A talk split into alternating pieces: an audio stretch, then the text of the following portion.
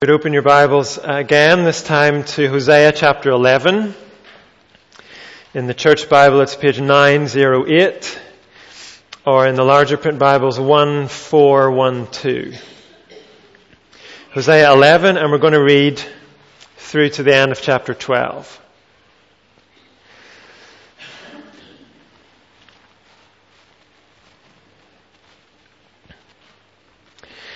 God says, when Israel was a child, I loved him. Out of Egypt I called my son. But the more they were called, the more they went away from me. They sacrificed to the Baals and they burned incense to images. It was I who taught Ephraim to walk, taking them by the arms. But they did not realize it was I who healed them. I led them with cords of human kindness, with ties of love. To them, I was like one who lifts a little child to the cheek. And I bent down to feed them. Will they not return to Egypt? And will not Assyria rule over them because they refuse to repent? A sword will flash in their cities. It will devour their false prophets and put an end to their plans. My people are determined to turn from me. Even though they call me God Most High, I will by no means exalt them. How can I give you up, Ephraim? How can I hand you over, Israel? How can I treat you like Admah? How can I make you like Zeboim? My heart is changed within me. All my compassion is aroused. I will not carry out my fierce anger, nor will I devastate Ephraim again. For I am God, and not a man, the Holy One among you. I will not come against their cities. They will follow the Lord. He will roar like a lion. When he roars, his children will come, trembling from the west. They will come from Egypt, trembling like sparrows, from Assyria, fluttering like doves. I will settle them in their homes, declares the Lord. Ephraim has surrounded me with lies, Israel with deceit, and Judah is unruly against God, even against the faithful Holy One. Ephraim feeds on the wind. He pursues the east wind all day and multiplies lies and violence. He makes a treaty with Assyria and sends olive oil to Egypt.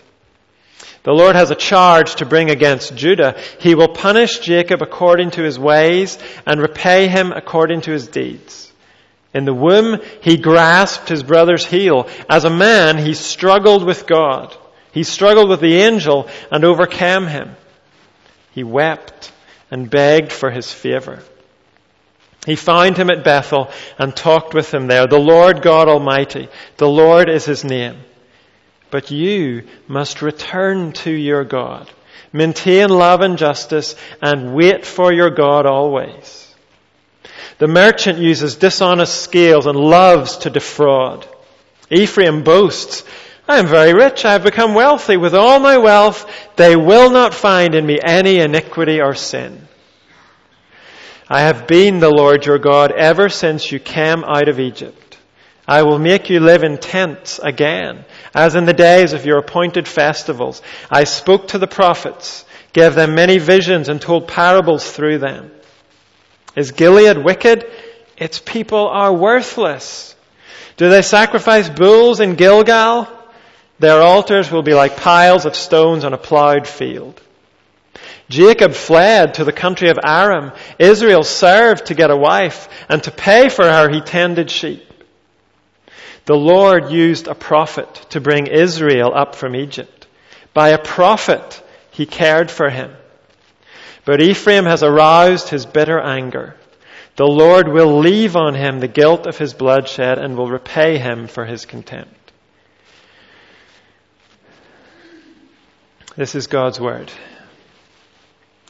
And the way to understand these chapters is to keep in our minds two of the most famous parts of the Bible the Exodus from Egypt, and the story that we read earlier, Jesus' story of the prodigal son. Hosea 11 and 12 bring those two perspectives together. This whole section is about coming out of Egypt. But it's presented to us from the viewpoint of a son coming back to his father. These chapters are a call to return to God. And this call comes with powerful emotion. It comes from the father who says to his rebellious son, How can I give you up? First of all, in this section, we hear about the prodigal son in chapter 11, verses 1 to 7. Verse 1 says, When Israel was a child, I loved him, and out of Egypt I called my son. This is referring back about 700 years before Hosea's day. Right back to the time when Israel's, uh, Abraham's descendants, the nation of Israel, were slaves in Egypt. They'd hardly begun to be a nation. The book of Exodus tells us the Israelites groaned in their slavery and they cried out and their cry for help went up to God. The Israelites were like a helpless child crying out for help. And the text goes on to tell us God heard their groaning. He looked on the Israelites and he knew them. So when Israel cried out, God did not hear dispassionately. The way a babysitter might hear the calls of a child. God heard Israel's cries the way a parent does. He knew they were the cries of his own child and they went right to his heart. And when God sent Moses to lead his people out of Egypt, the message God gave to Pharaoh was, Israel is my firstborn son. Let my son go. The whole situation there was charged with the passionate love of a father for his son. And that's what's referred to in the words, when Israel was a child, I loved him, and out of Egypt I called my son. And the following verses describe God's care for Israel after the Exodus. Again, in terms of the love of a father for his son. In verse 3, God says, It was I who taught Ephraim to walk, taking them by the arms. And in verse 4, I led them with cords of human kindness, with ties of love.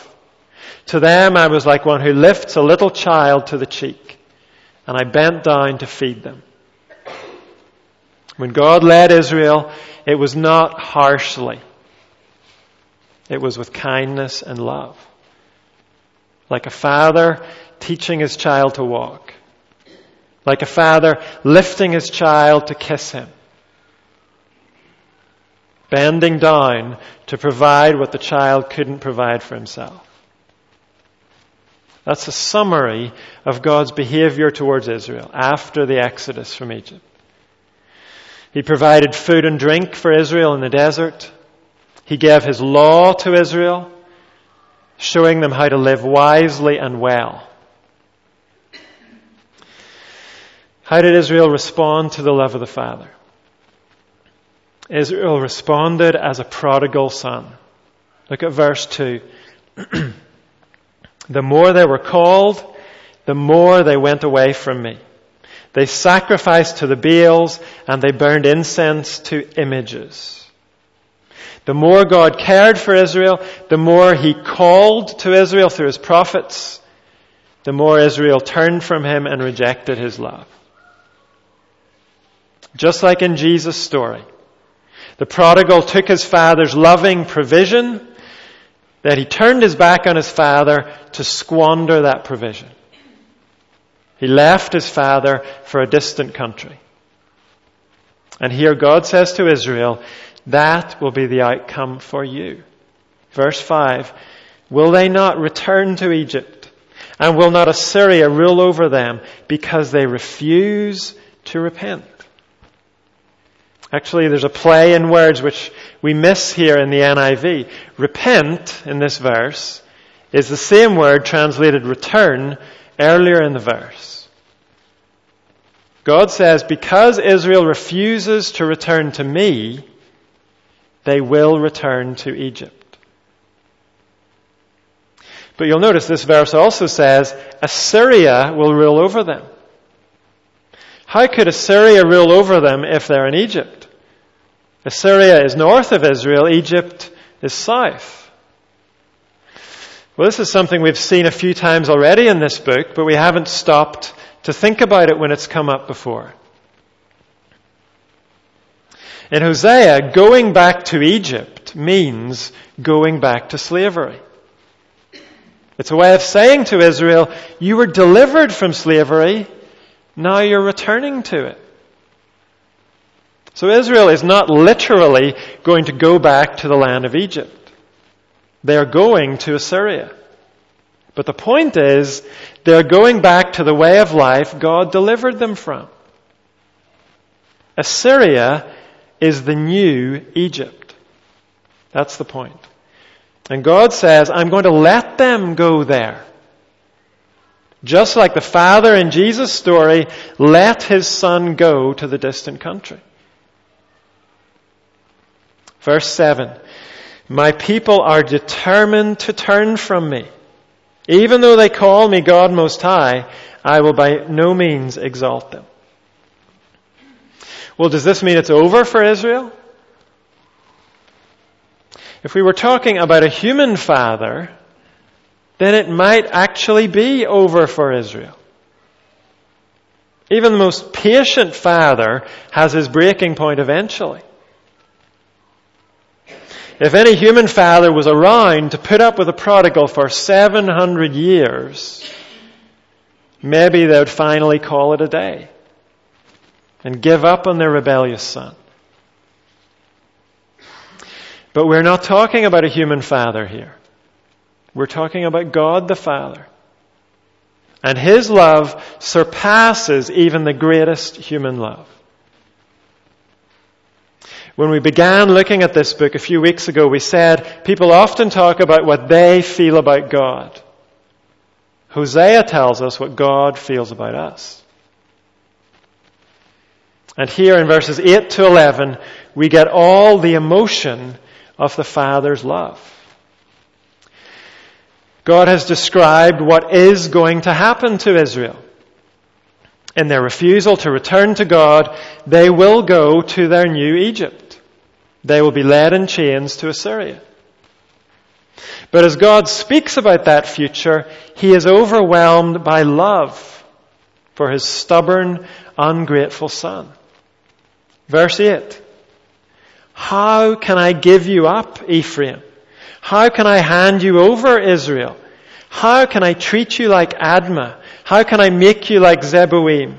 My heart is changed within me. All my compassion is aroused. I will not carry out my fierce anger, nor will I devastate Ephraim again, for I am God and not a man, the Holy One among you. I will not come against their cities. They will follow the Lord. He will roar like a lion. When he roars, his children will come, trembling from the west. They will come from Egypt, trembling like sparrows, from Assyria, fluttering like doves. I will settle them in their homes, declares the Lord. God is not saying here that the exile in Assyria is not going to happen. He's saying it is not going to be the end. God is not going to walk away. He's not going to give Israel up to complete destruction. That is what happened to the cities of Admah and Zeboim. They were destroyed long before this, along with the Old Testament cities of Sodom and Gomorrah. If God were to treat Israel like those cities, it would mean the end of God's plans for the world. Those plans are centered on the Israelites. When God made promises of blessing for the whole world, He made those promises to Abraham, the head of Israel. When God made promises about a king who would reign forever, That king was to come from Israel, from the line of David. So when God says, How can I give you up? Yes, he is talking about Israel, but also about humanity. The only hope for rebellious humanity depends on God's love for rebellious Israel. It is through Israel that blessing will come to the world. And as God looks on prodigal Israel and this prodigal world, he says, My heart is changed within me. All my compassion is aroused. The second statement there explains the first one. My heart is changed does not mean I've changed my mind. It means my emotions are stirred up. Sometimes Christians have struggled with the idea that God has emotions. They're afraid, maybe, it makes God seem just a bit too human. But Don Carson points out that however hesitant we might be about it, the Bible presents us with a God who has a profound emotional life. In fact, back in the book of Exodus, when Moses asked God to show his glory, God began his reply to Moses by describing his emotions. He said, I am the compassionate and gracious God, slow to anger, abounding in love and faithfulness. And here in Hosea, as God contemplates the exile that is ahead of Israel, he says, All my compassion is aroused. And so, verse 9, I will not carry out my fierce anger, nor will I devastate Ephraim again, for I am God and not a man, the Holy One among you. I will not come against their cities. The first part of that verse means, I will not let my anger run its full course. Ephraim, remember that's another name for Israel, Ephraim will be devastated by Assyria. But that devastation will not be repeated. In a moment, God will explain what He does intend for the future.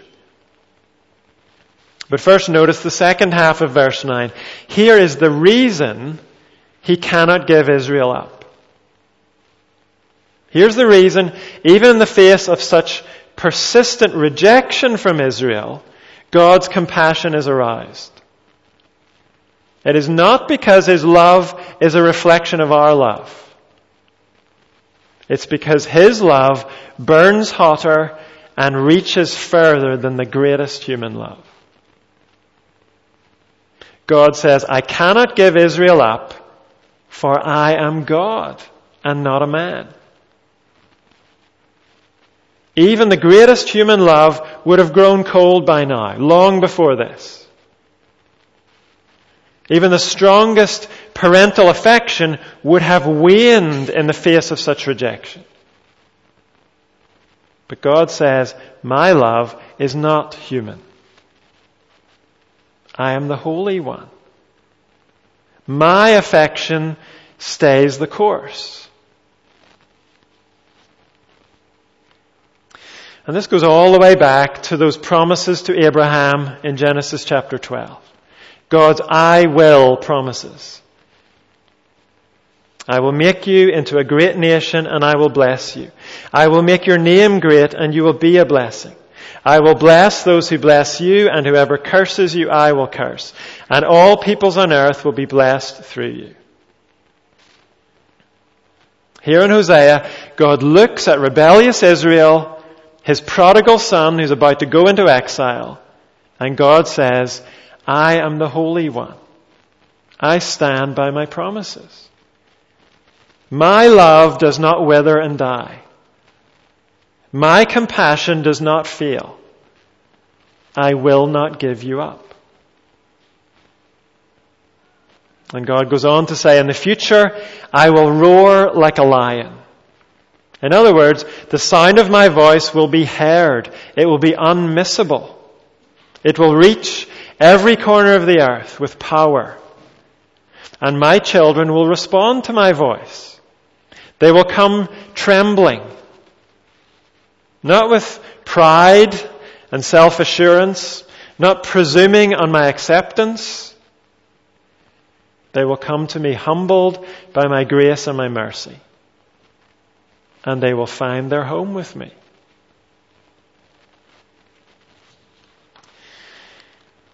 God the Father's love is a determined love. It's a holy, divinely powerful love.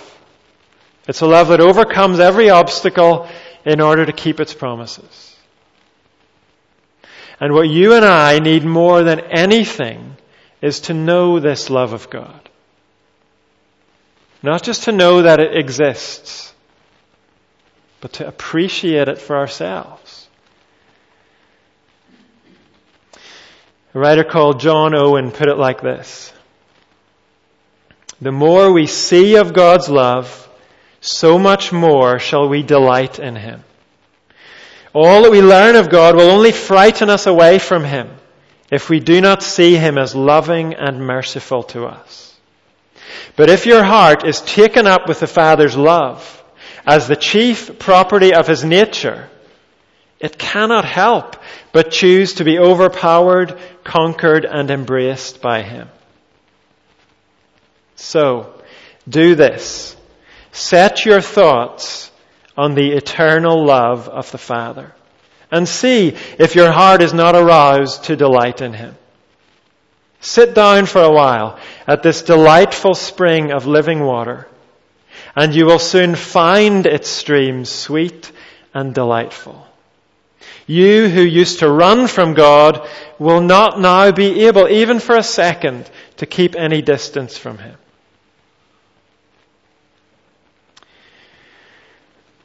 All of us are born prodigals.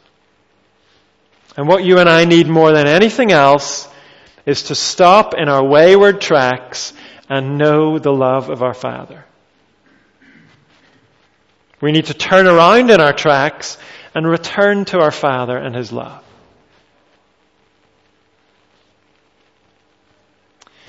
That's the call that comes next here in Hosea. Prodigals, return to your Father.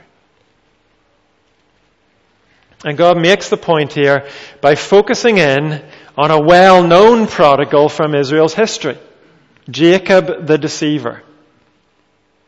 Jacob was Abraham's grandson, and the book of Genesis tells us how he deceived his father Isaac, and in doing so he took the blessing that was meant for his older brother Esau. You can read about that in Genesis chapter 27. And here in Hosea, at the end of chapter 11, God makes the comparison with Israel in Hosea's day. Ephraim has surrounded me with lies, God says, Israel with deceit, and Judah is unruly against God, even against the faithful Holy One. Ephraim feeds on the wind. He pursues the east wind all day and multiplies lies and violence. He makes a treaty with Assyria. He sends olive oil to Egypt. God pictures himself here standing in the midst of the nation of Israel. And wherever he turns, he finds cheating. He finds people who are filled with dishonesty. God alone is faithful to his covenant promises. Those I will commitments. While God is as faithful as ever, Israel is chasing everybody and everything but God. Like a fool trying to catch hold of the wind. And as Israel makes one false promise after another and moves from one new alliance to another, Israel is just piling up lies and violence. And God says what we've heard him say before. That is the road to destruction. But, God says to Israel, stop and think about another deceiver who woke up before it was too late. In verse 2, God mentions Jacob. And then he says in verse 3, in the womb he grasped his brother's heel. As a man, he struggled with God. He struggled with the angel and overcame him. He wept and begged for his favor. He found him at Bethel and talked with him there. The Lord God Almighty. The Lord is his name. Jacob was tenacious in going after what he wanted. He was born second to his twin Esau. But even in the act of being born, he was wrestling for position. Trying to get the upper hand. When Esau came out of the birth canal, there was Jacob hanging on to his heel. Trying to pull his brother back and get ahead of him, even at the very start. And when he grew up, Jacob took that same tenacious approach with God. He struggled with God. He wrestled with the angel of God. And God doesn't say Jacob's tenacity was a bad thing. God says, here's what you need to consider about Jacob. For all of his determination, he came to the point in his life where he wept and begged for my favor. In the end, Jacob the deceiver became a man who was broken before God, pleading for God's grace. And God met him at a place called Bethel. God says to the prodigals of Hosea's day, You are chasing the wind. You're tenacious in going after what you want and what you think will satisfy you. But he says you need to consider your tenacious ancestor. He allowed his arrogance to be broken. He was willing to be humbled and to seek my grace.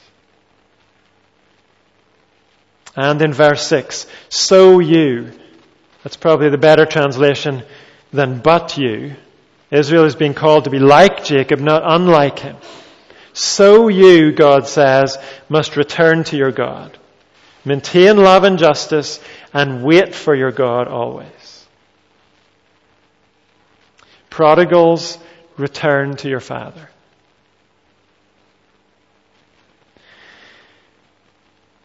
But as Hosea's audience heard this, they may have been thinking, what's the point? You've been telling us this nation is going to pot. You've told us the Assyrians are going to overrun us. Now you tell us to return to God. You tell us to go against the flow of cheating and deceit that's all around us. You call us to stand out by living lives of love and justice, but what's the point? And maybe it feels that way for us. Unless we've been hiding in a cave for the last few decades, we'll all have noticed we do not live in a time and place where people are flocking back to God.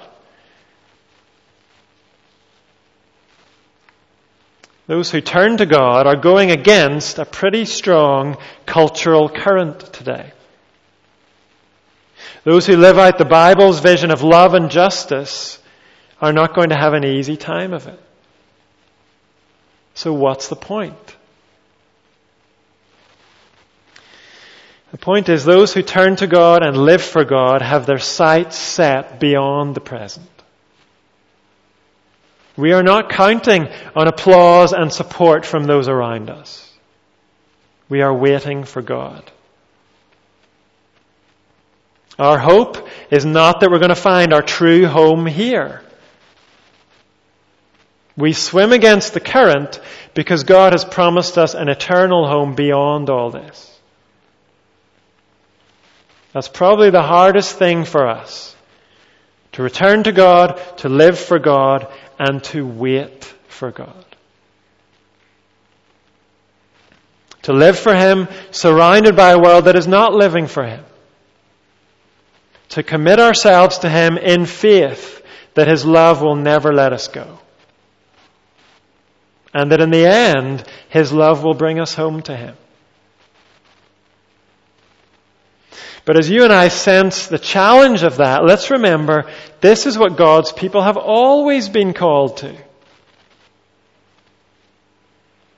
The call to return to God has always been a call to go against the tide of a prodigal world. God's people have always come to Him in faith. Faith that's based on His promises and His past record in history. We know His character. He's displayed His character again and again, and so we trust Him. We wait for Him, believing He will do what He has promised to do. And so there's one more thing we need to notice here in this passage. We know that Israel as a whole is not turning back to God. We know the nation is headed for exile. Israel will go to their new Egypt in Assyria. But God wants His faithful people to know there is hope for the future. And in the final verses of chapter 12, He speaks about the new Exodus. In verses 7 and 8 of chapter 12, God again speaks about Ephraim's dishonesty. He speaks about their confidence that they're getting away with it. Ephraim says, They will not find in me any iniquity or sin. Their attitude is just like the athlete who's doping, but who's sure he's never going to get caught. But look what God says in verse 9. I have been the Lord your God ever since you came out of Egypt. I will make you live in tents again, as in the days of your appointed festivals. I will make you live in tents again means those who turn to me will experience another exodus. Just like the days when Israel emerged from slavery in Egypt. They became pilgrims at that time. They were on their way to the promised land. And so they lived in tents because they were going somewhere. I was leading them home. And God says it's going to happen again. And He gives a hint about how it's going to happen. Down in verse 13. The Lord used a prophet to bring Israel up from Egypt. By a prophet, He cared for him. That's a little unusual. Why not just say, Moses brought Israel up from Egypt? Why say twice it was a prophet? This is reminding Israel of something God promised way back in the book of Deuteronomy. Moses was still alive at that time, and he told the Israelites this about God's plans for the future. The Lord your God will raise up for you a prophet like me from among you, from your fellow Israelites. You must listen to him. And now here, hundreds of years after that promise, God is reminding Israel that after their exile in Assyria, there will be a new exodus led by a new Moses. And when this prophet comes, they must listen to him. This person will be their only hope to get home to God. How was this fulfilled? Well, during the ministry of Jesus Christ, one day Jesus took three of his disciples up on a mountain to pray. And Luke tells us this in his gospel. As he was praying, the appearance of his face changed, and his clothes became as bright as a flash of lightning. Two men, Moses and Elijah, appeared in glorious splendor, talking with Jesus. They spoke about his departure, which he was about to bring to fulfillment at Jerusalem. The word translated departure there is literally Exodus. Jesus is on his way to Jerusalem to die and then rise from the dead. That is the Exodus he was talking about with Moses and Elijah. Jesus is the new Moses. He will lead the new Exodus. Not out of slavery in Egypt or Assyria, but out of slavery to sin and back to God. And he's going to do it by his death and resurrection at Jerusalem, Luke told us. Well, Peter was one of those with Jesus on the mountain, and he's very excited by what he sees. He starts babbling. And then we're told, while he was speaking, a cloud appeared and covered them. And they were afraid as they entered the, the cloud. A voice came from the cloud saying, This is my son, whom I have chosen. Listen to him. So there on the mountain, God confirms Jesus is the one Moses was talking about all those years ago when he said to Israel, The Lord your God will raise up for you a prophet like me from among you, from your fellow Israelites. You must listen to him. Jesus is the one we must listen to. And he is a prophet like no other prophet. He is God the Son. He came not only to show us the way, He is the way. Only Jesus can remove our guilt and guide us safely home. The Israel of Hosea's day was doomed. That society came to an end and it was never properly restored. Israel didn't disappear, but its glory days never came back. The nation did not return to God and it paid for its rebellion. But Jesus Christ was an Israelite. He was born from that ruined nation. And he was all that Israel had failed to be. He was full of love and trust for God the Father. He lived in perfect obedience to his Father. Jesus was not a prodigal son, but he died in the place of prodigals like you and me. And since his resurrection, he has been leading a people drawn from every tribe and nation. A people who have returned to their Father, who've been forgiven by his grace, and who are on their way home to him. That is what God's love has done.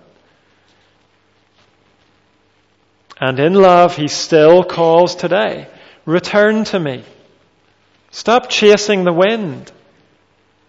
Come and experience divine love through faith in Jesus. And as we follow Jesus, living for Him, waiting for our new home,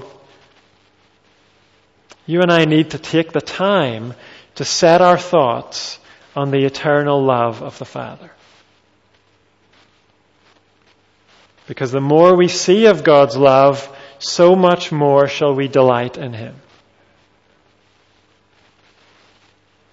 So when you're weary of your own sin, when you're weary of a world that turns its back on God, when you're weary of waiting for your home, then stop and remember the love that will not let you go. Sit down for a while at this delightful spring of living water, and you will soon find its streams sweet and delightful.